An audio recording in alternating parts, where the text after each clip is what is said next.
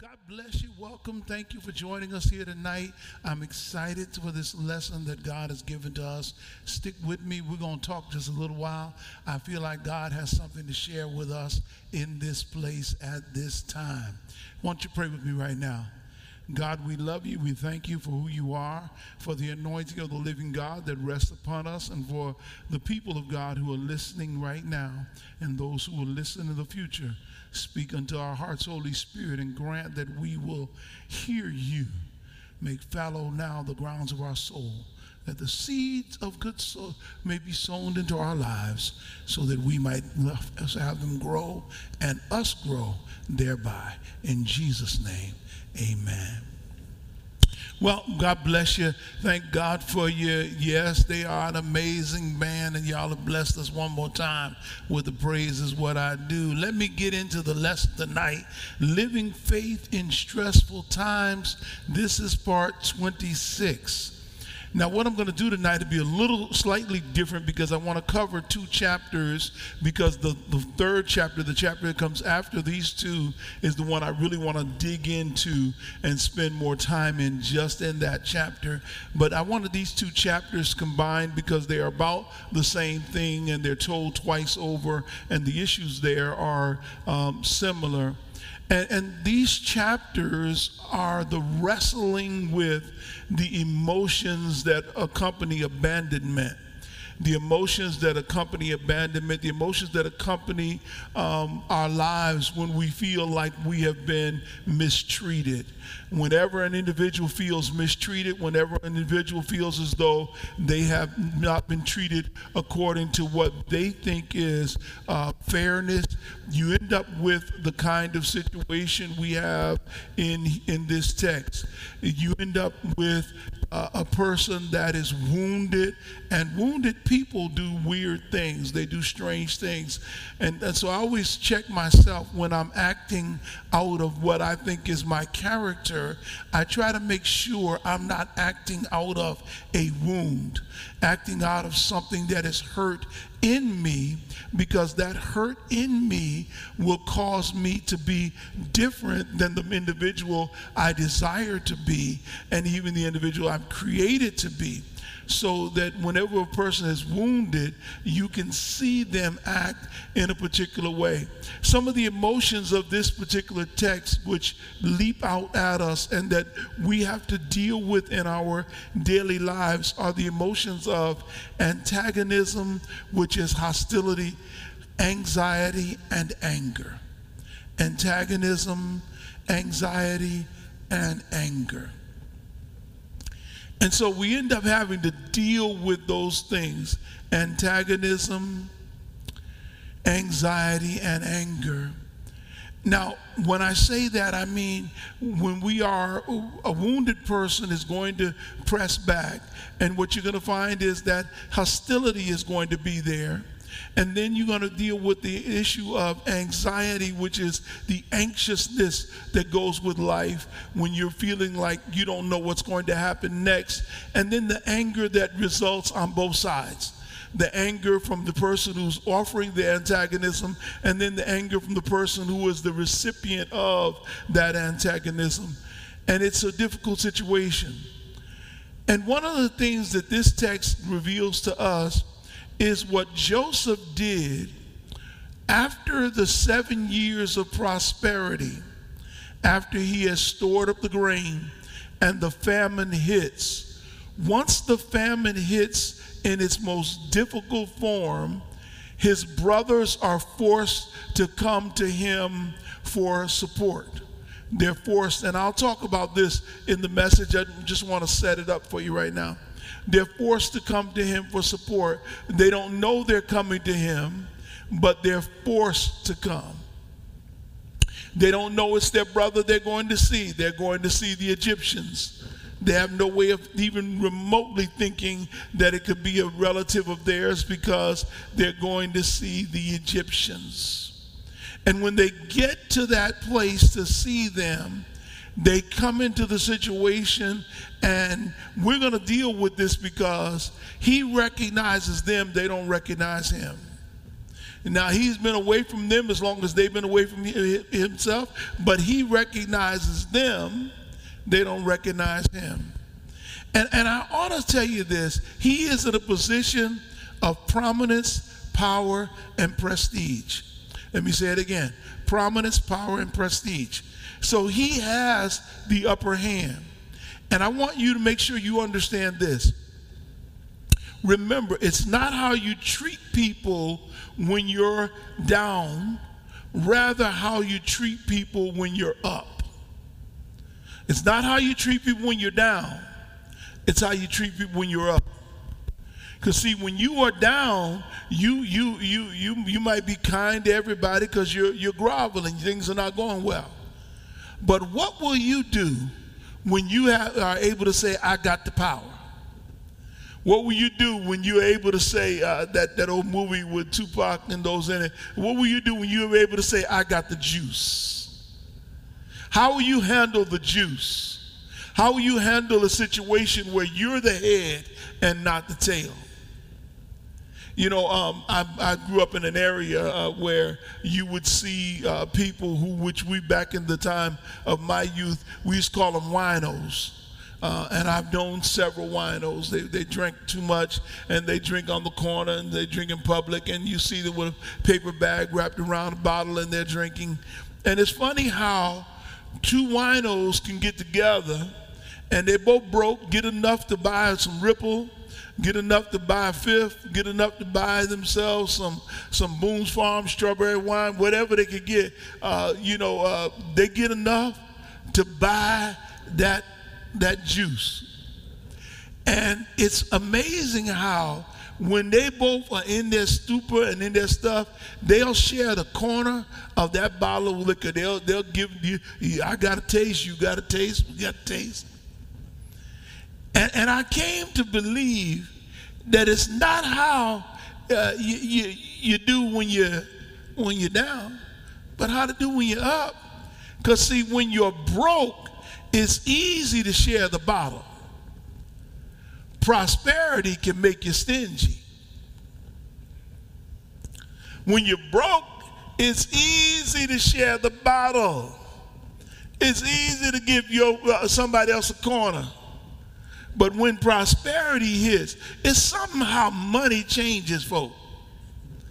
You know, you, you've got to be careful not to let the money change you, not to let your position change you. And here's what Joseph had to do he had to work through this in his own being because he had been righteously, he has a righteous rationale for being upset.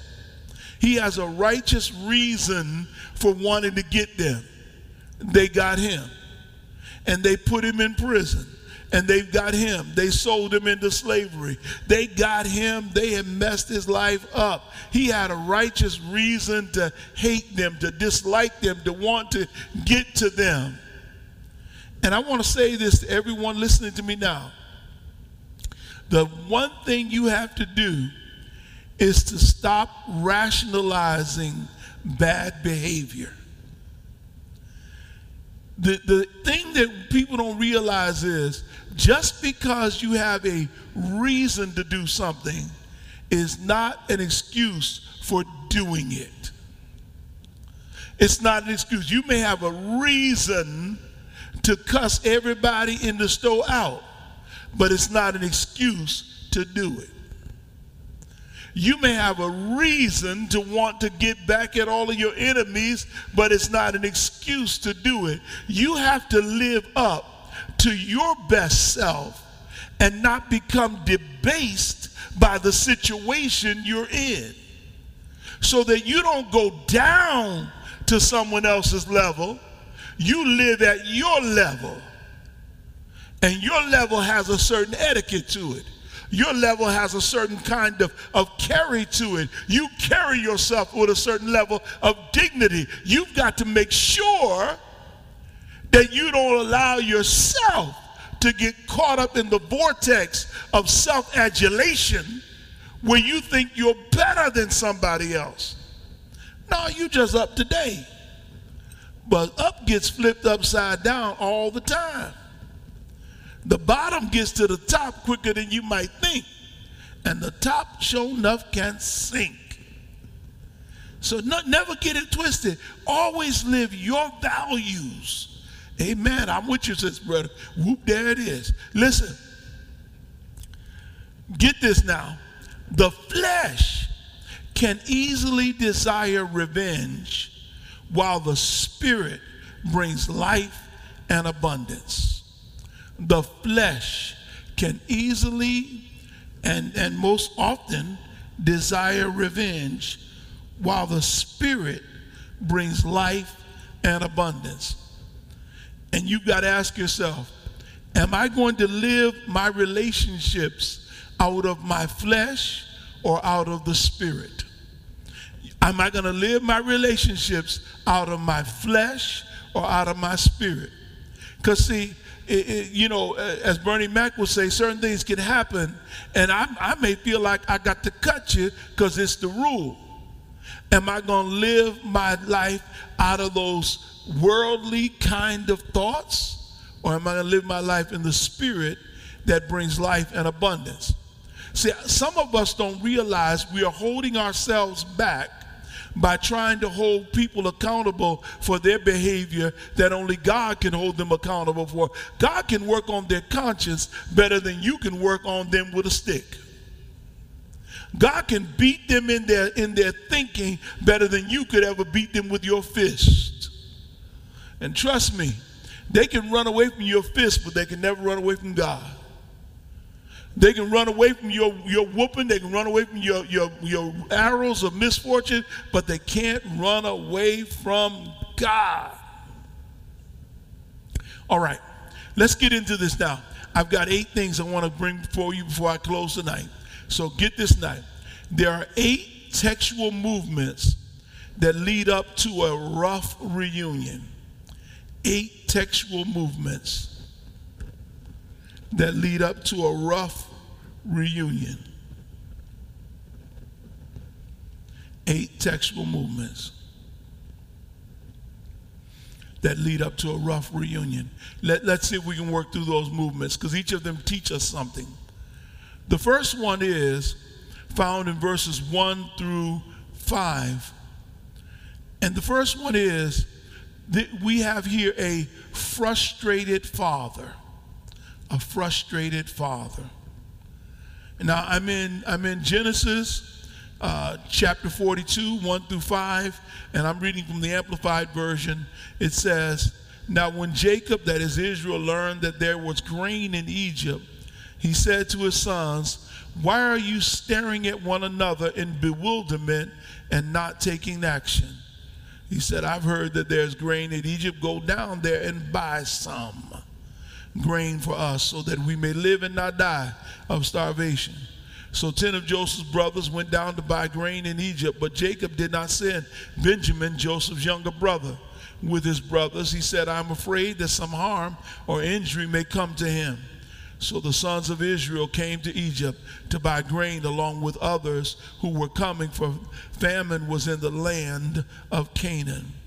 Uh, get this, y'all we have a frustrated father, and the reason he's frustrated is not that there's a famine, but that there's a solution to the famine.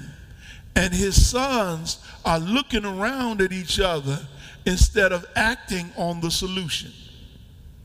Let me tell you something, and, and I do believe he in this way, way he represents God to us. Sometimes God looks at us and say, I've given you an answer and you keep praying for an answer. I've given you a way out and you keep praying for a way out. I've given you a door and you keep praying for a door. At some point, you have to get up and go to the door. At some point, you've got to receive the answer and act on it. And when the father looked at them, he was frustrated. He says, Because you're staring at each other, you're glazing at each other, and if I, an old man, have heard about there's, there's food in Egypt, I know you heard. You should be coming to me to ask me what my opinion is. You should be asking me, Father, do you think we should go down to Egypt? You should be asking me, how much should we purchase in Egypt? You should be asking me, how much can we, how much resources do we have that we could bring in order to buy what we need for our families? I should not have to sit here and tell you the obvious. And I believe that one of the reasons people struggle to live their faith in stressful times is because they don't use the one thing that God gave them, attached it to them, connected it by their neck, put it under a dome of a skull and made it hard enough that it wouldn't easily break. They don't use their brain. So common sense is not common. And this frustrated father was frustrated because he said, Hey, use some common sense. There's food in Egypt. Let's get to stepping. I want to suggest this again as I'm pushing through these eight things. I want to suggest this again. You need to ask God how best to act in the common sense He's given you. I, I, I, I, made this suggestion to, to someone, and I'll say it to you. Wisdom is the principal thing. You need to get a hold of her and grab her like she's loved. You can never let her go. The word for wisdom is Sophia. Sophia is something you need. You need to say, God, I need your wisdom. I'm not going to let it go. I need wisdom. I need wisdom. I need wisdom. Some of us are walking around right now without wisdom. A lot of decisions we made, we take back if we could be, if we can function in wisdom. Let me move on. Number two, number two, we have first a frustrated father. Now we have a foretold fulfillment. A foretold fulfillment. Let's read a few verses here because I'm getting you caught up on the story as I go. I'm in verse 6, a foretold fulfillment.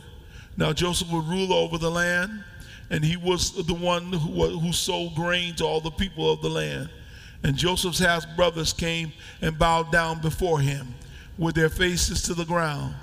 When Joseph saw his brothers, he recognized them, but hiding his identity, he treated them as strangers and spoke harshly to them. He said to them, Where have you come from?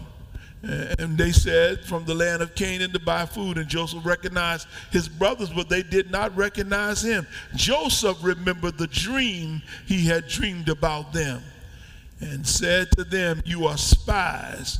You have come with a malicious purpose to observe the under, under, undefended parts of our land. But they said, Not so, my Lord. Oh, for your servants have only come to buy food. We are the sons of one man. We are honest men. Your servants are not spies. Yet he said to them, No, you've come to see the undefended parts of our land. But they said, Your servants are 12 brothers in all, the sons of one man in the land of Canaan. Please listen. The youngest is with our father today, and one is no longer alive. Notice now three things happen. Three things happen here. First of which is he recognized them, but they didn't recognize him. He recognized them, but they didn't recognize him. It's amazing that he's looking at his brothers, these same nefarious characters who mistreated him and threw him in a pit, and one of which even probably threw a rock on his head. He's looking at them coming looking for food. He recognizes them, but they don't know who he is. You know, it's it's it's funny where God will put you in a position where he'll make your enemies have to come back and look you in your face. And you'll be able to see them. Now, it's going to tell a lot about who you are by how you treat them. Now, the second thing in the text, he was rough with them. He was rough with them. He, he knew who they were. He knew who their daddy was. He was one of them. But yet he was rough with them. And, and, and this roughness, this gruffness, is, is, is, is in two parts, and I'm going to come back to it in a moment uh, with the next point or so. But, but this roughness is his flesh reaching out to say something without saying anything. I just need to, I just need to mess with you. That's that's the flesh. I need to say something about you. But the third piece in this, this section here is he remembered the dream.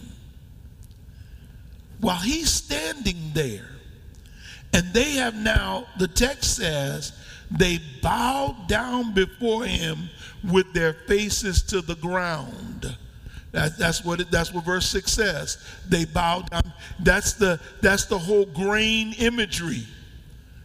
Those those sheaves bowed down to, to his. He says he remembered it while they were standing there. Let's do it again so you get this again now. He recognized them. After recognizing them, he's mean to them. While he's standing there, he remembers a dream, which means that he now thinks of himself for just a twizzle of a moment as superior, just as prophesied. You've got to understand something.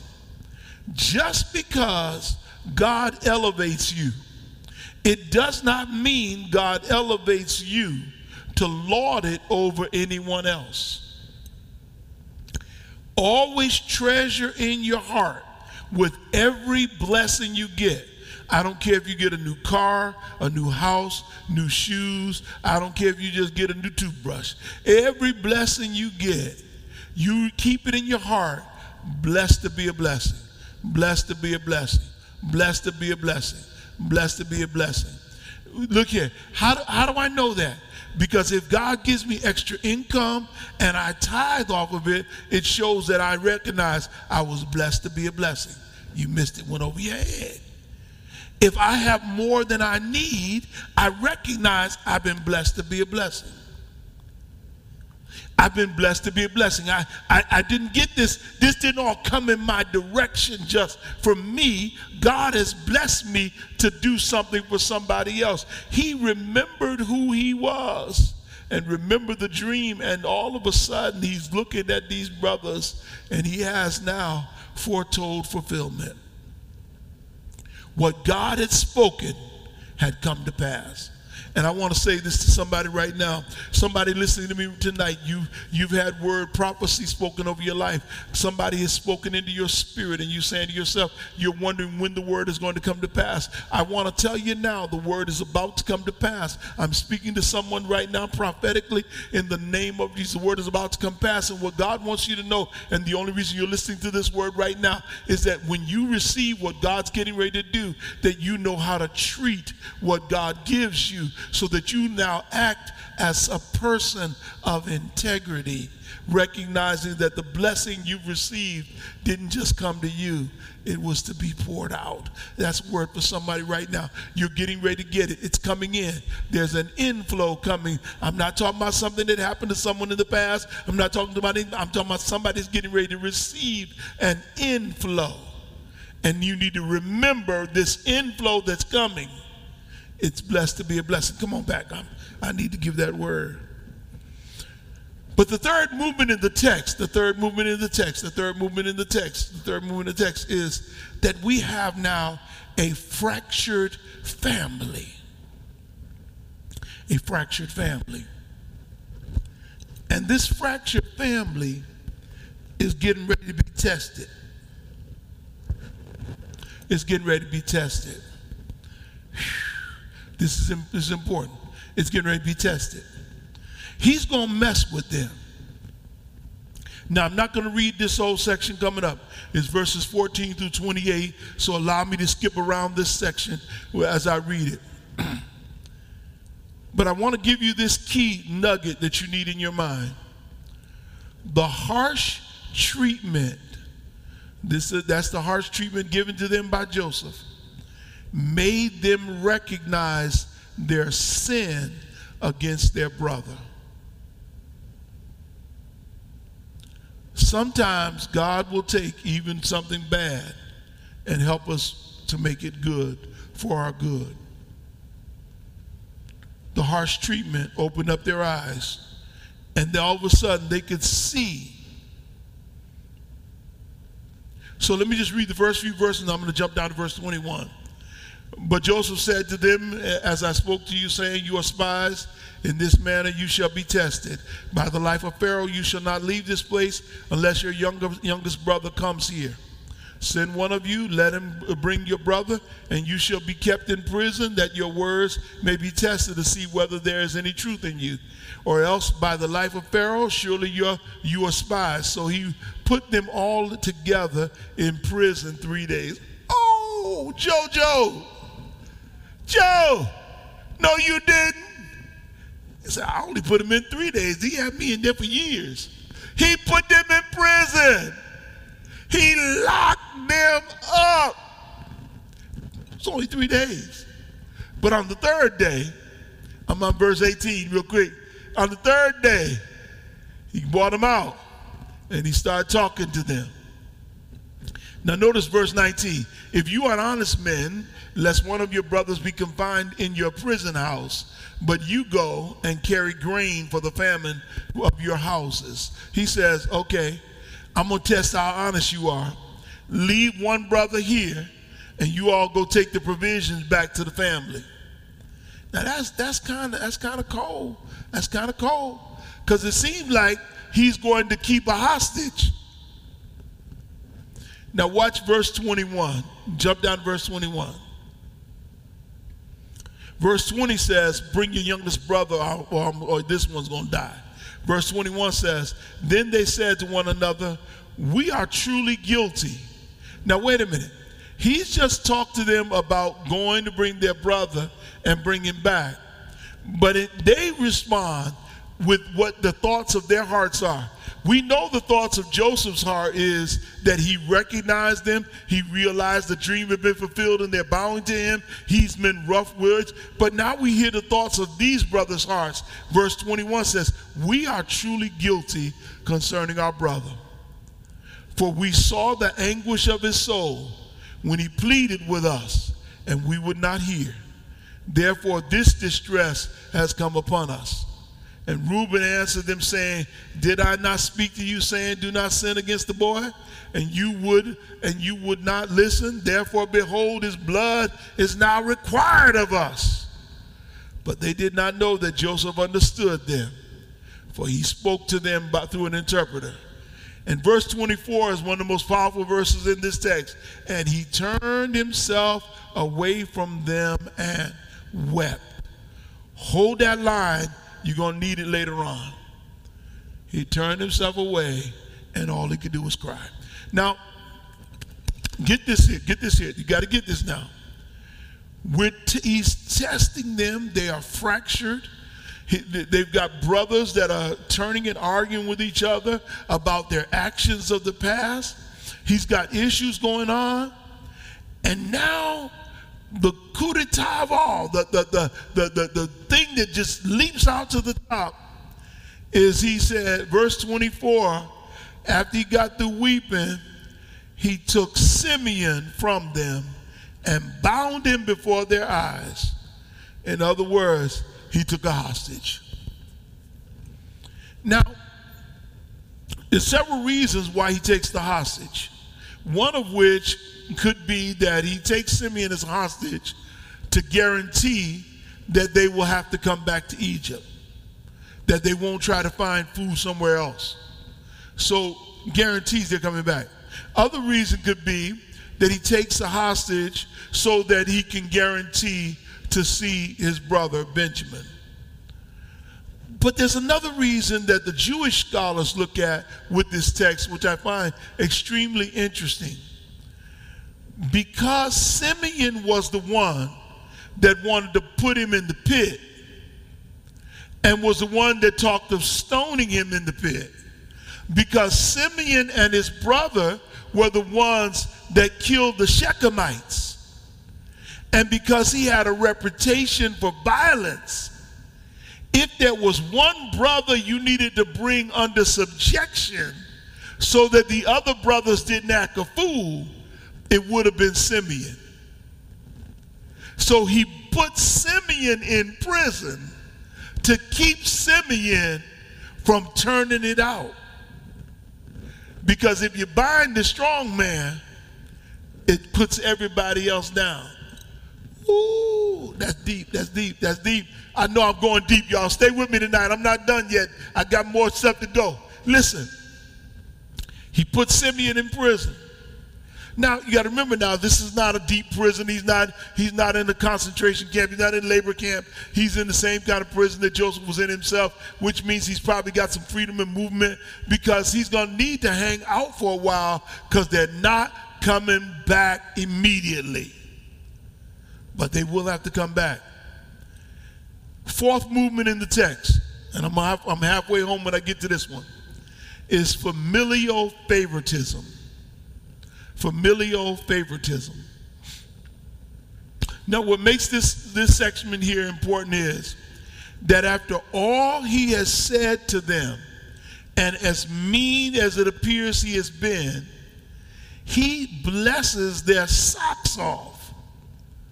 He blesses them like he thought that, that Jesus was coming back and right away. The Messiah was coming right there. Listen, he blesses them. Oh my God, he blesses them. He commanded that they fill their sacks with grain and give them back their money. I'm in verse 25, those reading along. Then he loaded their donkeys with grain and let them depart, and he sent them back with their money restored and their grain in place. But watch this. Because they're now under the spirit of conviction, the favoritism doesn't feel like favoritism. It feels like there's something wrong. Let me, let me help somebody here. When God blesses you and you know you don't deserve it, you need to recognize it's mercy. Y'all didn't get that. If you deserved it, it wouldn't be mercy. When God blesses you and you know you don't deserve it, it's mercy. But because they knew of the depth of the sins that they had committed, for them, they believed that the blessing was a curse from God. It forced them to contemplate divine judgment upon them, so that at the end of verse 28, they're asking, What is this that God has done to us. Let me help you here. God is going to bless you. And you don't have to worry about how he's going to do it, but he's going to do it. And you don't have to be afraid of what God does when he does it.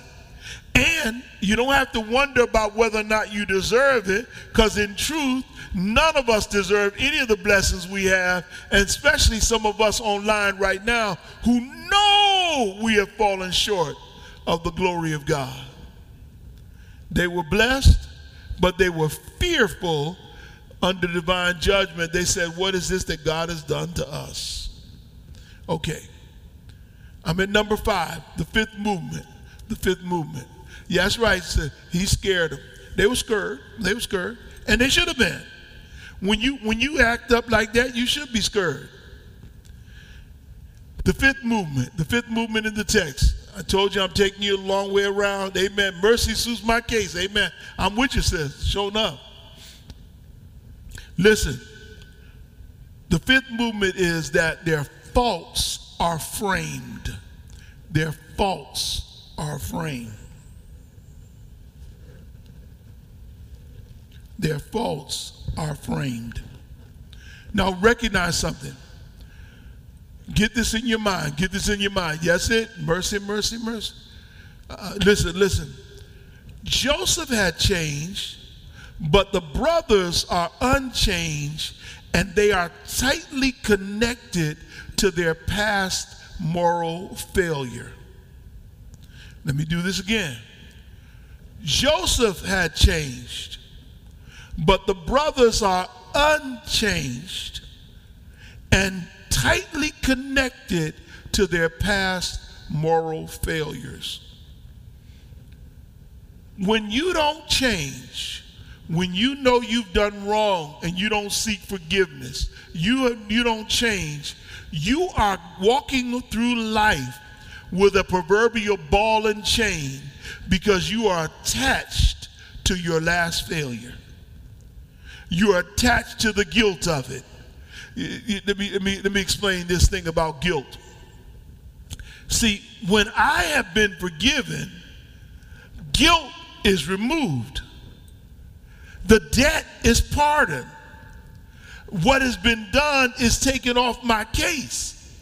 But when I'm walking in unforgiveness, I still carry the debt of guilt and the debt I owe to the sin I've committed. So they're connected to their moral failure. Watch this. What you do follows you until you set it right with God. What you do follows you until you set it right with God. Now, I know I'm talking to somebody right now, so let me say it to you up front. You got some stuff to set right. Some things you got to get straightened out with God. You got to get some stuff straightened out, and maybe with some other people. But you got to make sure that you don't have junk following you because you're somebody right now, you've got a whole parcel of stuff and you're wondering why you're being held back. Listen to me. Get this in your spirit. Here, here it is. Here it is. Even the bounty of Egypt couldn't keep the past from being prominent on their minds. Even the bounty of Egypt, all the food, all the grain, all the stuff they got, couldn't keep the past from being heavy on their minds. Let me pick it up. Verse 29. They got to explain stuff to Jacob now. When they came to Jacob, their father, in the land of Canaan, they told him everything that had happened to them, saying, The man who was the Lord of the land spoke harshly to us. He took us for spies in the land. But we told him we are honest men. He goes through all those things. And the man to the Lord of the country said to us, I'm in verse 33, By this test I will know that you're honest. Leave one of your brothers here with me and take grain for your starving household and go. Verse 34, Bring your youngest brother to me then I will know that you are not spies, but that you are honest men. Then I will return your imprisoned brother back to you, and you may trade and do business in the land. And then they tell him what happened. They said, Man, we got money, we got bundles of food. And, and, and, Jacob, their father, verse 36, said to them, You have bereaved me by causing the loss of my children. Joseph is no more, and Simeon is no more, and you would to take Benjamin from me. So now everything's topsy turvy. You, you have this situation where they begin to frame out all of the issues that have happened. They frame out what is going on in their situation. And as they as they look at this this picture here of the faults that they've had and the failures they've had, you have Jacob standing there saying, "Look, if you take Benjamin and you bring him down there and something happens to him, you will bring my gray hair down to Sheol, that is the place of the dead in sorrow. In other words, you'll kill me. You'll kill me. Now, what we have here now is a glimpse at the framework around which this story is really residing. The sins of the past have come back to haunt them. Their brother, who they think is dead, is controlling the narrative. One brother now, Simeon, is in, as a hostage, and they're waiting to meet Benjamin.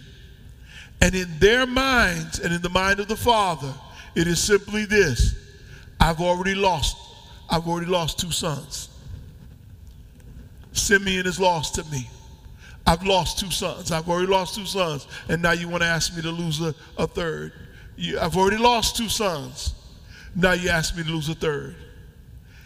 This is the end of chapter 42, where he's dealing with this mind blowing situation. And chapter 42's end starts the shift into this new relationship dynamic between Joseph and his brothers. But the shift can't happen unless the father releases Benjamin. And the only way he can do that, it has to be an act of faith. Now I'm gonna I'm gonna give you the Cliff Note version because for time's sake, so get, get, get with me for a moment. Here's the Cliff Note version. All the grain gets eaten up. So now they've gone now a significant period of time and they've used everything they bought back. So this ought to tell you something. Those other brothers that were back at the house, they were like, Sim, hope you can hang out, brother, because we in no hurry to come back there. That man crazy. We ain't coming back to get you. Uh, man, I just hope you can make it. I mean, you stuck like Chuck. I'm just, hey man, look, hang in there, bud. Peace out. We love you. Heart starts with it. Listen, I don't know what you're going to do, but I'm going to go here and feed my wife and my kids, we're going to make it. And there's a moment that happens where they finish eating everything, and Judah says to them, Go back and buy some more. And they look at Judah like you have three heads. Verse 3 But Judah said to him, the man representing is presenting Pharaoh uh, solemnly and sternly warned us. So when Israel says go back, Judah says, man, you, you got to be kidding. He says, you will not even see my face again unless you, you bro your brother is with you. If you will send our brother with us, we'll go down to Egypt and buy food. But if you will not send them, we will not go down there, for the man said to us, He says, I can't go down there without Benjamin with us. I'm going, I'm going somewhere, y'all. They continue talking. Judah is so, is so intent that he wants to make this happen. They keep talking. They keep talking. They try to talk their father into it. They try to get his attention. They want him to do something. They want him to go with him. Now, watch this. Their father comes through. But I want you to get this. In verse 13, verse 13, I'm reading again in the Amplified Version. I'm in chapter 43 for those who follow me. It says, Take your brother Benjamin also and get up and go to the man. And watch what he says. And may God Almighty grant you compassion and favor before the man so that he will release to you your other brother Simeon and Benjamin.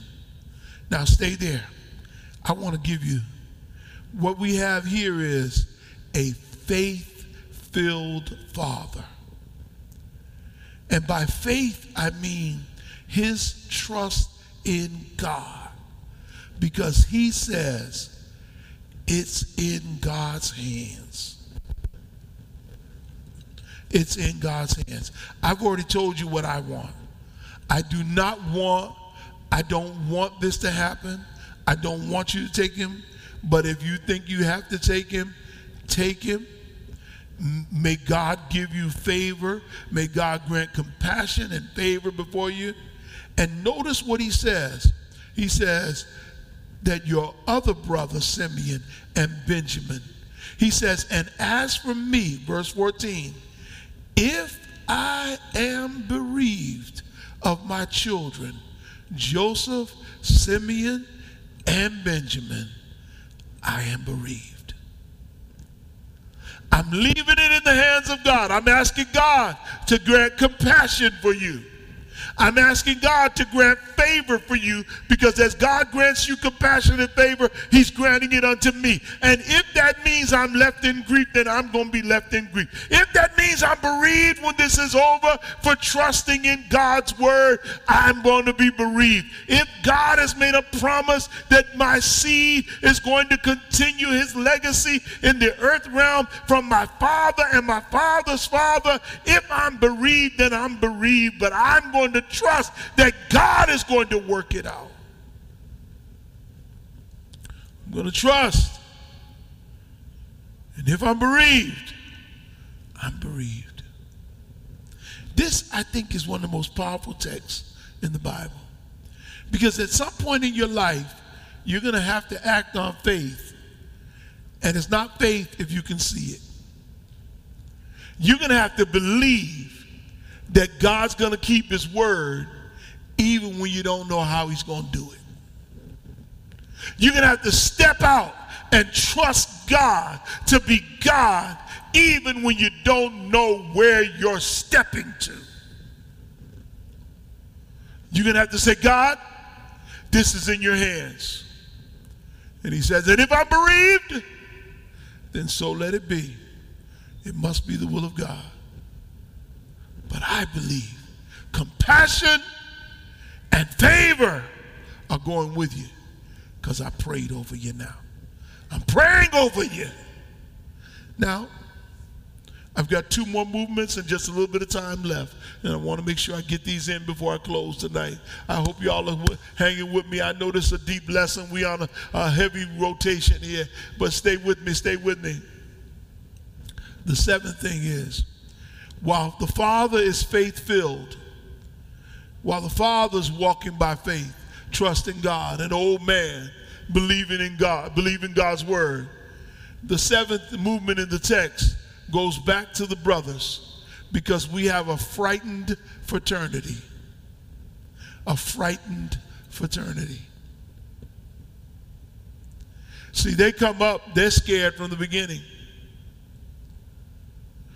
43, 30, 43 uh, 18 says, Now the men were afraid because they were brought into Joseph's house. They were already scared. They were worried the moment they were brought into Joseph's house. They were worried, they were scared.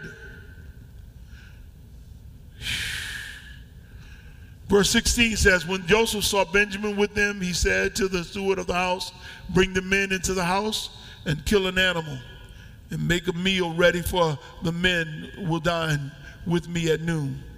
So the man did as Joseph said and brought the men of Joseph's house to Joseph's house. The men were afraid because they were, were brought to Joseph's house and expecting the worst. They said, It is because of the money that was returned in our sacks the first time we came that we are being brought in, so that he may find a reason to accuse us and assail us and take our, us, our, us as slaves and seize our donkeys. They are frightened and they don't know. They just walked into a blessing. They don't realize that they walked into the house of, of their brother. They don't realize they've walked into a favorite place. But because their spirits are not in a place with God, they only can rely on their flesh to intuit the situation, and their flesh intuits the situation out of its own selfish mindset, out of its own mindset that thinks the worst instead of the best. And some of us are in a position right now that even when God is blessing us, we keep thinking the worst. Something bad is going to happen. It's going to go wrong. It's not going to be good. The trick of the enemy is to make you afraid even when God is blessing you. The trick of the enemy is to make you think God is not real, even when God has been really working on your behalf. You have to realize that you're walking in fear is walking away from your faith and you are expending emotions on fear that could be generating joy and peace and happiness and instead you're functioning in the spirit of fear. But God has not given us the spirit of fear but of love and of power and of a sound mind. I know that's New Testament, but it applies in everyday life. Let me tell you something. The brothers felt they were under divine judgment. They felt they were under divine judgment. And it's understandable. They'd done some judge judgment worthy things. And they felt they wanted divine judgment. They thought they thought because they, they hadn't done the right thing. Back in chapter 42, verse 28, they thought that the money in their sacks meant that they were, were, were under judgment. Their hearts failed them. 42, 28 says their hearts failed them. And they were afraid, saying one another, What is this God's done? Let me tell you something. Fear is the opposite of faith, and it is the opposition of faith. It keeps you from trusting God to do the extraordinary and the exceedingly great in your life. Finally, I can't deal with this like I want to, but here's the last point. Notice something. Joseph goes and is sold into slavery. He's sold to Potiphar. He's went to prison. And in all of those movements, there's not one single point where we see an emotional response from him to this flight. He doesn't break down and start crying when they when they sell him off in slavery. He doesn't break down and start crying when they throw him in the pit. He doesn't break down and start crying when he gets Potiphar's house. He doesn't break down and start crying in prison. There's no weeping, no emotion, nothing. Isn't that odd? But watch this. I don't have time to do it all. I'm out of time, y'all. But watch this. Verse 27 says, He asked them about their well being and said, Is your father well? Of whom you spoke, is he still alive? And they answered, Your servant, our father, is in good health. He is still alive. And they bowed down their heads before Joseph in respect. And he looked up and saw his brother Benjamin, his mother's only other son, and said, Is this your youngest brother of whom you spoke to me? And, jo- and, and Joseph said, God be gracious to you and show you favor, my son. Then Joseph hurried out of the room because his heart was deeply touched over his brother, and he sought privacy to weep. So he entered his chamber and wept. I, I, I got to stop here, but I, this is where I'll come back and begin the next segment. Watch this, y'all. There was a famine of food in the land. It was a famine of food. But Joseph was suffering from a famine of family. And the only thing that could make him emotional, the only thing that could mess with his head out of all he'd been through, was the sight of his beloved brother was hearing his brothers talk about him and what they how they mistreated him. When family was being touched, he was touched. And there's nothing like a famine of family. What Joseph needed, they needed food. He needed family. They needed food. He needed family. He needed his family to be restored. He needed the reunion to happen. He needed God to bless his household. He needed something different. Let me tell you something. How do I know he needed family? That's why he was so willing to take his wife. That's why he named his children after his sorrows of forgetting what he had been through and of the new experiences that were to come. Let me tell you something, brothers and sisters. You got to understand that you have to realize that at some point you need to find a way to reconcile with family. Because after all, through divine assignment, they're yours. And even if they are not all they're supposed to be, it's still family. ain't got nothing but your family. And that's why I think it's so important that the church be like family and we love each other like family. Because family is all we got. God bless you, saints. I love you all the love of the Lord. Pray you take note to this word. I'm coming back. I'm not finished. You can tell I'm heading somewhere. This is the word of God for the people of God. You ought to say thanks be to God. Amen. God bless you, saints. I'm getting ready to get offline. I thank you so much for joining me here tonight.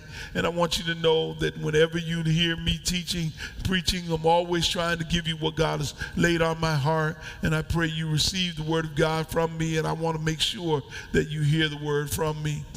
Each one of you now, I want you to know that I love you with the love of the Lord. You can join us here if you are online and you want to become a partner with us in this ministry. Email us, text us us, call us, get in touch with us. We'd love for you to be a part of the Shiloh family, and we already care for you because you're here. You're here because God wanted you to be here. Amen. And I praise God for you joining with us in this moment here in this place. And let me go move a little further here. Each one of you, please join me in giving tonight. Amen. God bless you. Give us unto the Lord. Uh, we have uh, found our two places to give to uh, for our Haiti fund. We've sent off money this week to the first fund, and we will send off money next week to the fund um, that's uh, our dear sister. Um, uh, um, Winston. Uh, her her father is in Haiti, and he's doing ministry work there in Haiti. So we're going to send money to him. We know him. He's a great man of God. I did have the pleasure of meeting him when he was in the States, and I'm so grateful. And I know him to be a, a sound man of God. And he has friends that are in the direct district of those that were a part of the earthquake, and he's going to sow into them. So we're going to channel our monies into people we know that are doing work with boots on the ground. So we want to thank God for you. I thank you for blessing Reverend Jackie last week. So continue to give to the benevolent fund that we can give to others. Uh, you know there are three ways to give: Cash App, Givelify, or you can mail it in. So mail in or give by Givelify your gifts to the Benevolent Fund. I promise you the deacons are doing a fantastic work. The deacon and deaconess of our church are always ministering to everyone they can. Well, I love all of you. So grateful to have you online. Please keep praying for each other. Pray for our bereaved families. I ask that you lift up in your prayers Deacon and Deaconess Daniels. Hold them up undergird them before the Lord, and pray for one another. Each of you, it's not any one person, it's not whether I call your name out or not. All of us are going through something. So pray for each other. Amen. I'll pray for you and you pray for me. Amen. Let's keep praying for each other. I, I didn't see that message. This is living faith. Amen. In stressful times. This is part 26. So I pray that you uh, will definitely get into this. Amen. I think somebody's telling me I need to put this in a book. I, I, hope God blesses us. Amen. And uh, this is worth worthwhile. Thank you so much. I pray you all are listening. I pray God has given you something from this. And may God bless you. If I left anything out, amen, amen. If I left anything out, please charge it to my head and not to my heart. I love you all with the love of the Lord. God bless you. And uh, hey, look, let me just also say this Go Connecticut Sun. Amen. They want them to win tonight. They're on at 8 o'clock, so let's go celebrate. God bless you till we meet again. That's right, Mother Wiggins. God be with you till we meet again. And you know what I do? I got a one word benediction for you. You know what it is. Shalom.